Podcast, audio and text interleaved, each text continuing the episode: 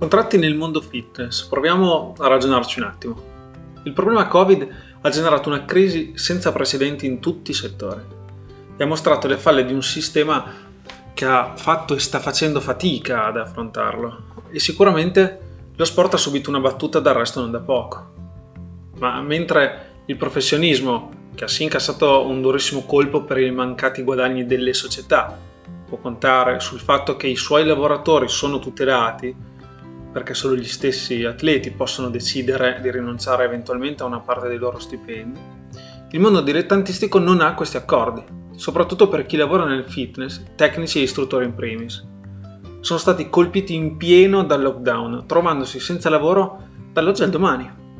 E il motivo è molto semplice, ci sono diversi tipi di contratti che sono alla base dei rapporti lavorativi tra dilettanti associazioni o società sportive dilettantistiche.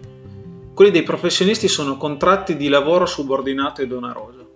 Quelli dei dilettanti sono compensi sportivi erogati in base ad un contratto di collaborazione, che oltre alla tariffa oraria non ha nessun'altra tutela.